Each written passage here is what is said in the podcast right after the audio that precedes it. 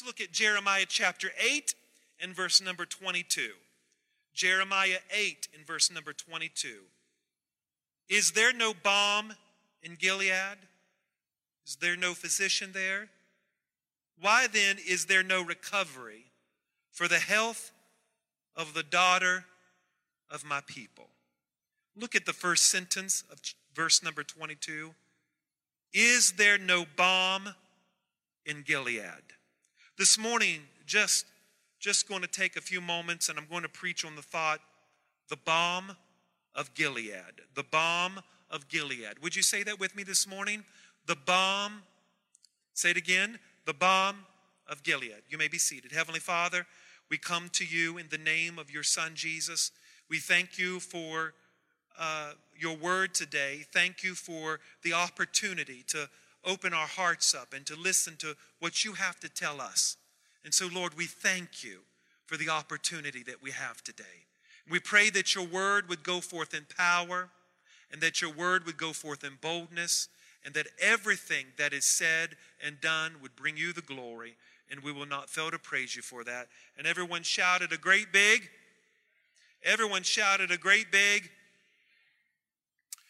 We live in a world that is hurting. We live in a world that is broken. People are searching for answers more than ever before. If you've noticed that. Sometimes I think that we get so busy having church that we forget that people are actually hurting. Maybe on the same pew that you're sitting. It is so easy for us as a church to seclude ourselves in the four walls of this building where we ignore the issues of society.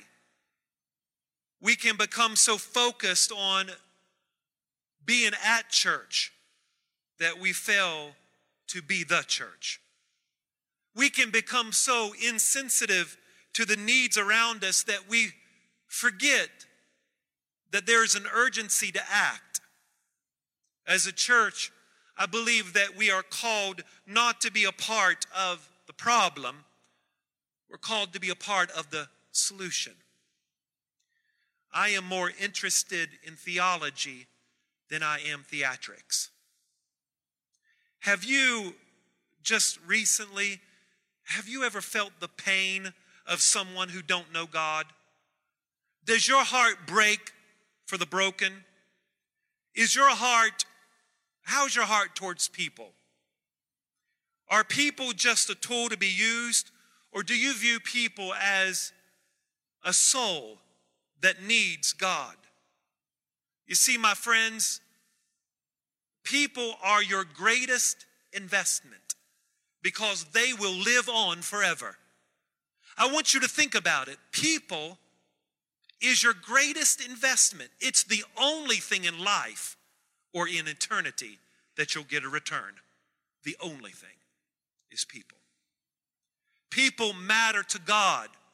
And my friends, they should matter to us. You see, I want to call your attention to a man in the Bible named Jeremiah. Jeremiah the prophet. You see, Jeremiah had a big heart for people. In fact, he cared so much for people that he is referred to as the weeping prophet because he would weep over his nation because of their spiritual corruption. He is considered one of the major prophets of the Old Testament. His ministry took place in Judah, a land that was straying from God, a land that was filled with corruption and sin. Jeremiah the prophet was living among them. And I want to tell you just a few reasons why Jeremiah is listed as a prophet who wept, as a weeping prophet. And the reason for that, I believe, is several things. Number one, the land in which he was living was in gross apostasy. They had rejected the principles and practices that had been delivered to them from God.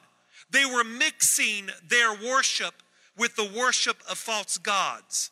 They were following the practices of other nations around them, And for decades, Israel had boasted about their own strength and took pride in their own wisdom and their own intellect and their own wealth. You see, the nation was so insensitive to their sin that they ignored the warnings of the prophet Jeremiah. They ignored the call to repentance. The paradox of his day was this, that some of the people didn't even know that they were spiritually sick. It is no wonder Jeremiah was so grieved over the nation. It is no wonder that Jeremiah was a weeping prophet.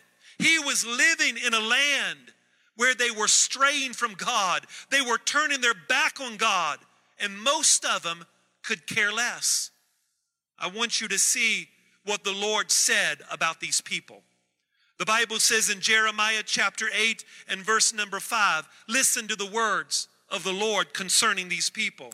Why has the people slidden back? Jerusalem in a perpetual backsliding. They hold fast to deceit. They refuse to return. Listen to what the Lord is saying here. These people are backsliding. These people hold fast to deceit and they refuse to repent. The Bible also says in Jeremiah 8 and verse 12, and I quote, this is from the Lord. Were they ashamed when they had committed abomination? No, they were not ashamed, nor did they know how to blush. Therefore they shall fall among those who fall. In the time of their punishment, they shall be cast down, says the Lord. Do you see the environment that Jeremiah is living in? He is living among people who were rejecting the principles and precepts of the Word of God, and most of them could care less. They didn't blush about their sin. They didn't blush about their apostasy. They could care less. No wonder Jeremiah is aching within. No wonder Jeremiah is weeping. Jeremiah felt as though he was the only person that was serving God. Have you ever felt that way? Have you ever felt when you looked around, you saw so much apostasy and corruption and people not serving the Lord? It became so discouraging that you felt you were the only one that had a passion for the Lord. I mean, Jeremiah was struggling within himself. He is a weeping prophet. And I want you to notice, and I want you to listen to Jeremiah's heart. You heard what God said. Now listen to what Jeremiah said. Jeremiah said in Jeremiah chapter 8, verse 21 and verse 22, and I quote, this is the words of Jeremiah the prophet. You heard what the Lord said, but now listen to what Jeremiah says. For the hurt of my daughter of my people, I am hurt. I am mourning.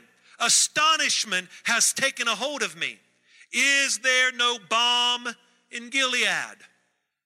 Why is there no a physician there? Why is there no recovery for the health of the daughter of my people?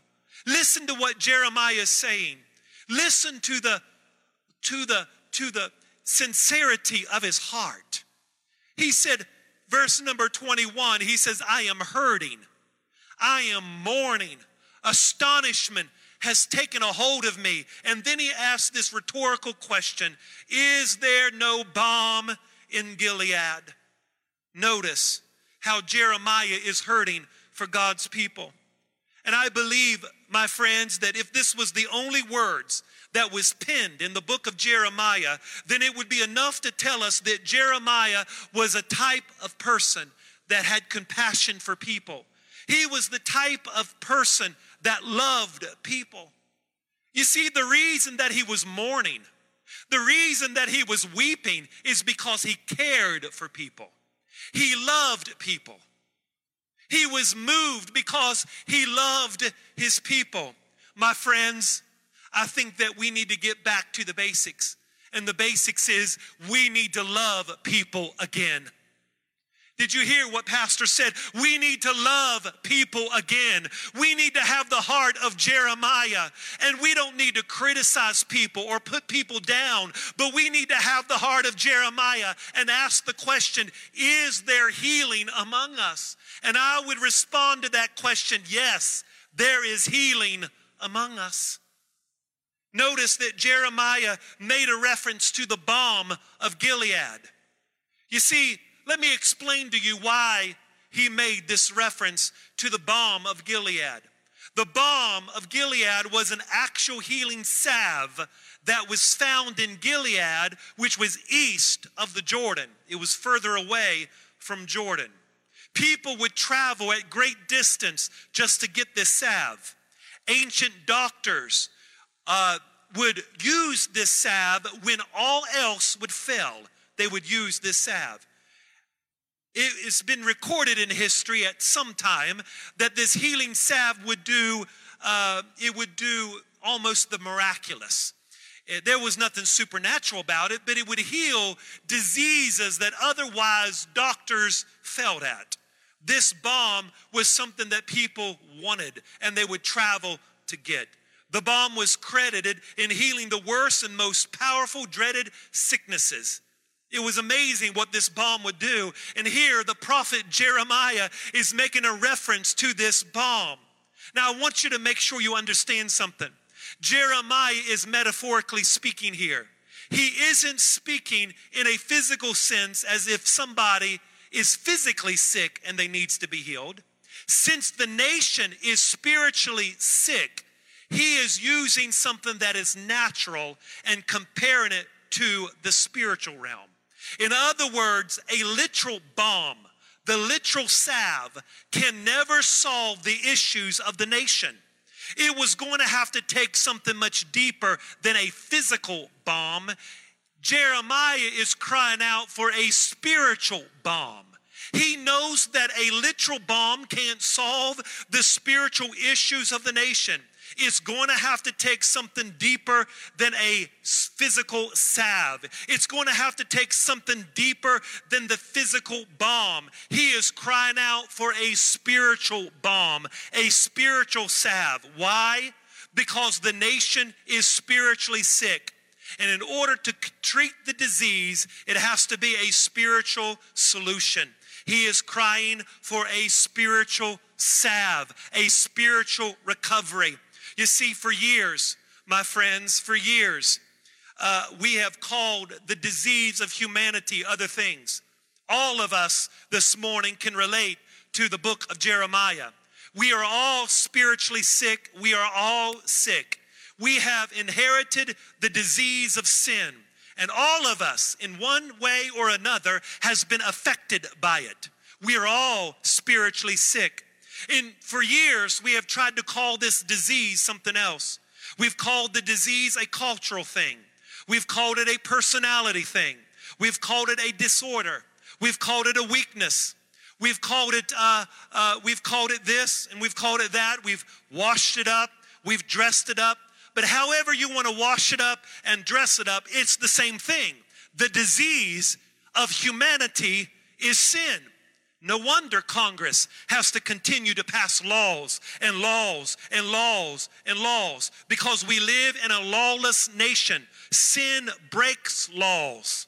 And that's the only thing the government can do. We don't know how to solve our problems. And the only way to solve our problems is to institute more laws and more recovery centers and more things to try to tame the fleshly desires of humanity. We all have been affected by this disease. Since the time of Adam, all of humanity has been affected by this spiritual disease of sin. And Judah was affected by it. The worst thing about Judah was they didn't care about it. They didn't care that they were sinning. In fact, the Lord said they didn't even blush at their sinning. You see, all of us has been affected by this. And we have used things to try to help us, haven't we? We have used education. We have used entertainment. We have used religion. We have used this. And we've used classes, we've used groups, we've used all kinds of things to try to help us. And those things have been successful to a certain extent. The Bible says in Jeremiah chapter 8 and verse number 11, listen to the words of the Lord, for they have healed the hurt of my daughter, of my people slightly. They have healed the daughter of my people slightly. In other words, the Lord is saying this, Jeremiah, your people have used entertainment, They've used religion, they've used this, they've used money, they've used all these external things, and they've only helped slightly. You're going to have to find something else to help you. You're going to have to find something deeper than the external things. You're going to have a spiritual salve. You're going to have a spiritual salve. You listen, all those things that was used only helped slightly. It medicated the symptoms, but it did not cure the disease. I want to say this, and I want to say it loud and clear, my friends, is that you cannot help yourself. We are sicker than we realize. We cannot help ourselves. Listen to my heart this morning. We are sicker than we could ever imagine. We cannot help ourselves. No matter how many times that you put on pen and paper at a New Year's resolution that you won't do it and that you'll do better. And no matter how many times you spiritually slap yourself and tell yourself, I'll never do that again. I'll never do that again. I promise my family I'll never do it again. There, I want to let you know that sin is stronger than you are. You have to have something deeper than the external trappings of life. You can't help yourself. You got to have a spiritual salve. If you use education to help you, it just makes you sicker, and it makes it more subtle, and it makes it more deadly through human reason. Wealth makes it more resourceful. Culture makes it more polished and sophisticated. Religion makes it appear to be more godly. Prisons make sin more vibrant, and recreation makes sin more fun. We've got to have help beyond our human limitations. We need a spiritual balm. Is there anybody in the building that would wave your hand and say, Pastor, I agree with you. We need a spiritual balm. We need something that will penetrate the hearts of people and bring about a lasting transformation. We need a spiritual balm. We need something this morning that will break the powers of addiction and set people free. We need a spiritual balm. We need something that will bring us back to life again. We need a spiritual balm. We need something this morning that will take us out of darkness and bring us in the light of His kingdom. We need a spiritual balm. We need something that will deliver us from the powers of sin and slavery and Satan and break the chain of sin and sickness off of our lives. We need a spiritual balm. We need a spiritual balm that will cause us to be free from the penalty and dominion of sin. Is there anybody in the building that agrees with the preacher this morning that we need something more than education? We need something more than wealth. We need something more than culture. We need something more than religion. We need something more than entertainment. We need something that will penetrate the hearts of humanity and bring about a change and set our souls free again. Jesus is the spiritual balm. He is the spiritual balm. Despite whatever condition you may find yourself in today, or whatever misery or difficulty you may find yourself in today, Jesus is the answer. Oh, hallelujah. Woo. I said, Jesus is the answer. I said, no matter what situation you may find yourself in, no matter what condition you may find yourself in, or whatever difficulty you may be going through today, Jesus is the answer. Hallelujah. He is the answer to the lonely and the destitute. He is the answer to the down and the out. He is the answer to the broken and the hurting. He is the answer to the drug addict. He is the answer to the drug dealer. He is the answer to the alcoholic. He is the answer to the abused and the abuser. He is the answer to the confused and to the troubled. He is the answer to the oppressed, depressed, and possessed. He is the answer to the gambler. He is the answer to the sick person. He is the answer from Main Street to Wall Street. He is the answer at the White House, the schoolhouse, the crack house, the hoe house, and the church house. He is the answer.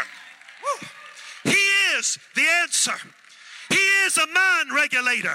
He is a bondage breaker. He is a heart fixer. And there is nobody greater. He is the balm of Gilead.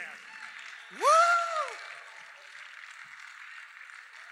Jesus is the answer.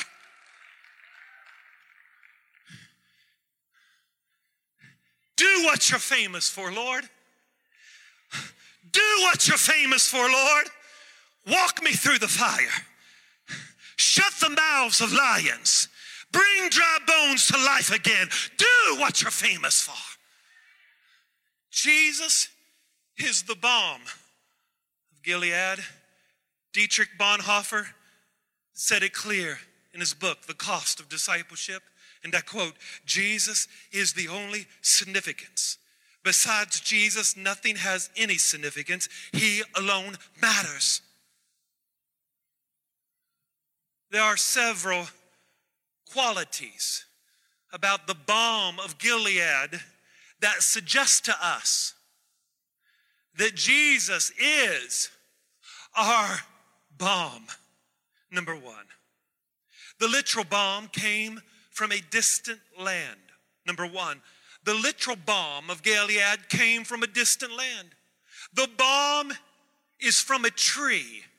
Now, it's more like a shrub. If you looked at it, you wouldn't think anything ever productive would ever come from a shrub. As a matter of fact, you would probably get discouraged by looking at it. It was just a small tree. It was a shrub. And it came from the land east of the Jordan. Now, why is that important? Because the land east of the Jordan, people from Jordan and Jerusalem, the surrounding areas would have to travel to get to the balm. It was further away. It wasn't a common tree. It wasn't a tree that you had in your backyard. In the same way, this represents who Jesus is. Jesus is from a distant land. He is from another world. He came to give his life for us. Jesus did not come from the world. Jesus came to the world. Jesus is from a distant land. God was tired of sending postcards, so God sent himself. God was tired of sending postcards, so God sent himself. Jesus is not from this world. Jesus came to this world. There is no earthly balm, no human cure that could ever take care of the problems of the human heart. Nothing can.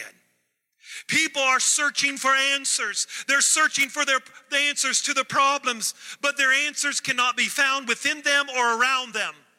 Jesus came from another world. Jesus is the spiritual balm. The scripture records in Galatians 4 and verse number 4, and I quote, "But when the fullness of time had come, God sent his son born of the woman under the law." The Bible says in Acts 4:12, and I quote, "Nor is there salvation in any other, for there is no other name under heaven given among men whereby we must be saved." The Bible says in Matthew 1 and 21, and I quote, "And she shall bring forth a son, and shall call his name Jesus, for he shall save his people from their sins." The truth is, whether we acknowledge it or not, we are all hurting. And if this sickness is not recognized, you cannot receive the cure or you cannot apply the cure if you don't recognize that we're sick. We all have been affected by the disease, but there is nobody else that we can run to. And there is nobody else that could help us.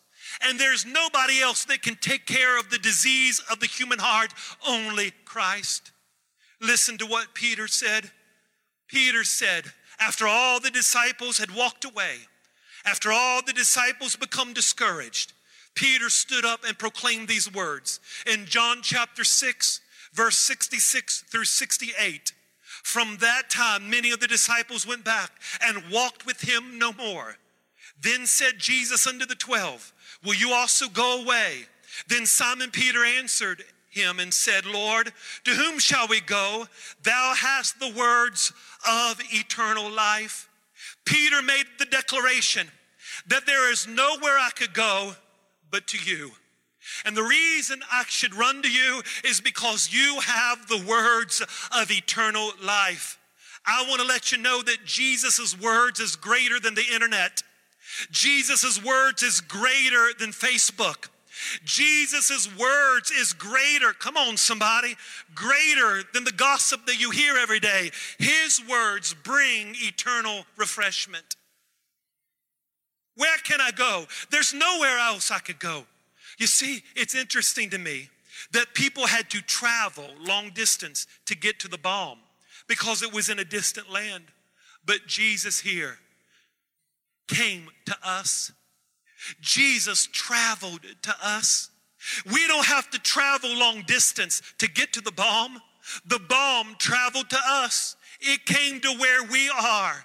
It came to in our sin. It came to the place of our shame. It came to where we are. Number one, the balm was from a distant land. Number two, the balm was not a tree of beauty. It wasn't a tree of beauty. The tree was a shrub, like I said. It certainly didn't look like a tree with the ability to help anybody. It wasn't your dogwood tree. It wasn't your cherry blossom tree. As a matter of fact, if you would see it, you wouldn't even think it was profitable to do anything. It wasn't a tree of beauty. It represents Jesus. Listen to what the prophet said in Isaiah 53 and verse number 2, and I quote, "For he," speaking of Jesus, "shall grow up before him as a tender plant, as a root out of dry ground. He has no form of comeliness. And when you see him, there is no beauty that you should desire him." In other words, my friends, the tree was not a beautiful tree. Jesus and the story of Christianity isn't necessarily attractive to everybody. The cross is not necessarily attractive. The pierced side is not attractive. The striped back is not attractive. The wounded flesh is not attractive. There is no beauty in this tree. But can I remind you that although this tree is not beautiful, everything it touches becomes beautiful. Hallelujah. I said, even though the tree is not beautiful, everything it touches becomes beautiful. There is a great exchange that happens at the cross. Millions today have testified that the bloody cross has brought redemption to them. Millions of people have testified that the bloody cross has brought healing and redemption and salvation to them. Something that was beautiful, something that is gruesome, something that's unattractive is what brought redemption to all of us. If Jesus was crucified in modern day century, if Jesus walked among us now and he was crucified by the government, he wouldn't have been crucified on a cross. He would probably have been electrocuted at a chair. Fast forward it 2,000 years from now, people would be wearing an electric chair around their neck as a form of redemption. That's how bizarre this is. If people from 2,000 years could go and travel to be with us today, they would look at that cross not as something to be worshiped and praised and hanging on thousands of churches across America. It was an electrocution chair to them. But now something that's bloody, an electrocution chair, something that's been despised by the Romans, now is the hope of the world. Something that's unattractive now saves humanity. Is there anybody in the building that can wave your hand and say, I thank God that that unattractive tree saved me and redeemed me and pulled me up out of the miry clay and put my foot on a rock to stay? Hallelujah! Oh, hallelujah! Tim Keller said it like this, my favorite author, said it like this, and I quote, "The gospel is this: we are more sinful and flawed in ourselves than we ever dreamed to believe. Yet at the same time, we are more loved and accepted in Jesus Christ than we ever dare hope. In closing, my last point. The tree, the balm of Gilead, represents Jesus, because number three, the tree had to be cut and broken in order for the salve or the fluid to flow. The medicine of the tree was not found in its leaves. The medicine was not found in its bark. It wasn't found in the root of the tree. It was found in the thick liquid, the salve that flowed out of the shrub. One of the ways that the fluid was released was you would break the stem of the shrub, or you would cut it until the fluid began to flow. Jesus' body was pierced and broken for us. We are in the Lenten season. We are getting our hearts ready for Easter and Good Friday. We need to be reminded that Jesus' body was pierced and broken for us. John the Baptist said, "Behold, this is the Lamb of God, which taketh away the sins of the world." It was his body that was broken. It was his back that was shredded for you. His blood is the healing salve for the nations. The prophet said it clear in Isaiah 53 and verse 5, and I quote, "But he was wounded for our transgressions. He was bruised for our iniquities. The chastisement for our peace was upon him, and by his stripes we are healed." I want you to think about this just for a moment this morning. I want you to think about this principle that in the Old Testament contained is New Testament explained. That in the Old Testament, the blood of animals protected the Hebrews on the night that the death angel passed through Egypt. They were saved because of the blood of animals protected them from the death angel. Let me propose this question to you, my friends, this morning. If the blood of animals could protect the Hebrews from the death angel, how much more should the blood of Jesus protect you and I? Would you be free from your burden of sin? There's power in the blood. Would you or evil victory win? There's wonderful power in the blood. Would you be whiter, much whiter than snow? There's power in the blood. Sin stains are lost in its life-giving flow. There's wonderful power in the blood. The blood that Jesus shed for me way back on Calvary. The blood that gives me the strength from day to day. It never loses its power. It reaches to the highest mountain. It flows to the lowest valley. It is the blood that gives me the strength from day to day. And the blood will never lose its power. Somebody should bless the Lord today. The blood shall never lose its power. I said the blood will never lose its power. The tree had to be cut and broken in order for it to flow. Towards the ending of the book, Jeremiah doesn't leave his people in despair. He doesn't leave a black cloud of hopelessness over them. He leaves them with hope. And I want to let you know something today. People are hurting. People need to hear about hope. People need to know that there's hope beyond their issues and problems. Jeremiah, although he was discouraged about their sin, he was heartbroken. But towards the end of the book, God said to Jeremiah, "Tell my people this." Jeremiah 29, verse 13.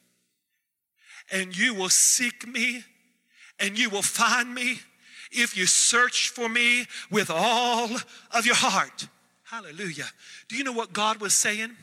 Even in the midst of all your sin, even in the midst of all your misery, in the midst of it, if you will just cry out to me, I'll answer you. Do you know what that tells me, Pastor Ingle? You don't have to be perfect to come to the Lord. You can cry out to the Lord even in the midst of your sin. And if you cry to him, he said, I'll answer you. I'll answer you right in the middle of your sin. If you call to me, if you search for me with all your heart, I answer you. Dietrich Bonhoeffer said in his book, The Year, Dietrich Bonhoeffer, he said this, and I quote, God loves human beings. God loves the world. Not an ideal human, but human beings as they are. Not an ideal world, but the real world. And what we find repulsive in their opposition to God, we shrink back from with the pain and hostility, namely real human beings, the real world. This is for God, the ground of unfathomable love.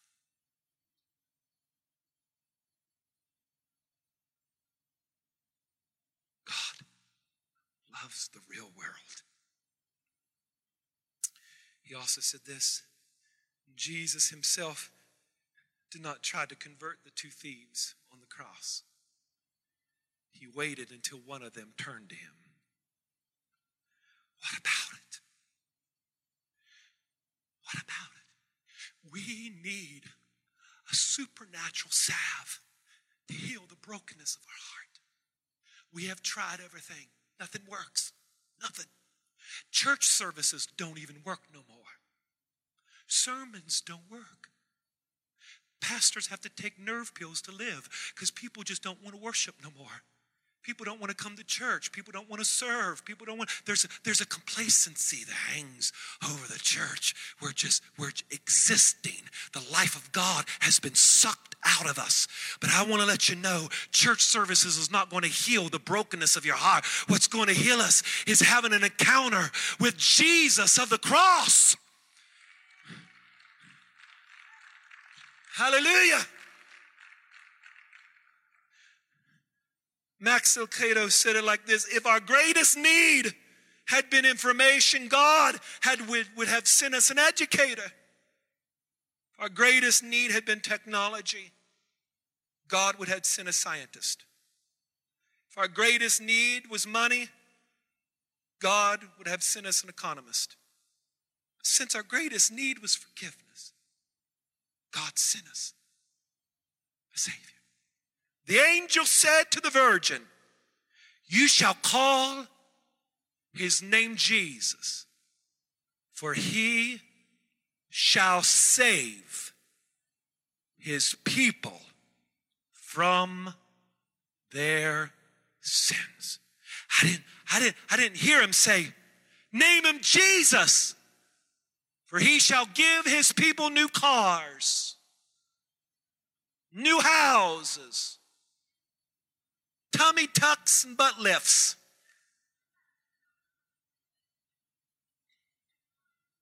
Because your greatest need is not that. Your greatest need is to feel like you've been, have the feeling of absolution, that there is peace with Almighty God. That's the greatest need found in the human heart. And the Spirit of God is calling you today. What about it? Are you broken? Are you hurting? You say, Pastor, I need to come and I need to feel the strength of the Holy Spirit again. I need to take a bath. I need the salve once again.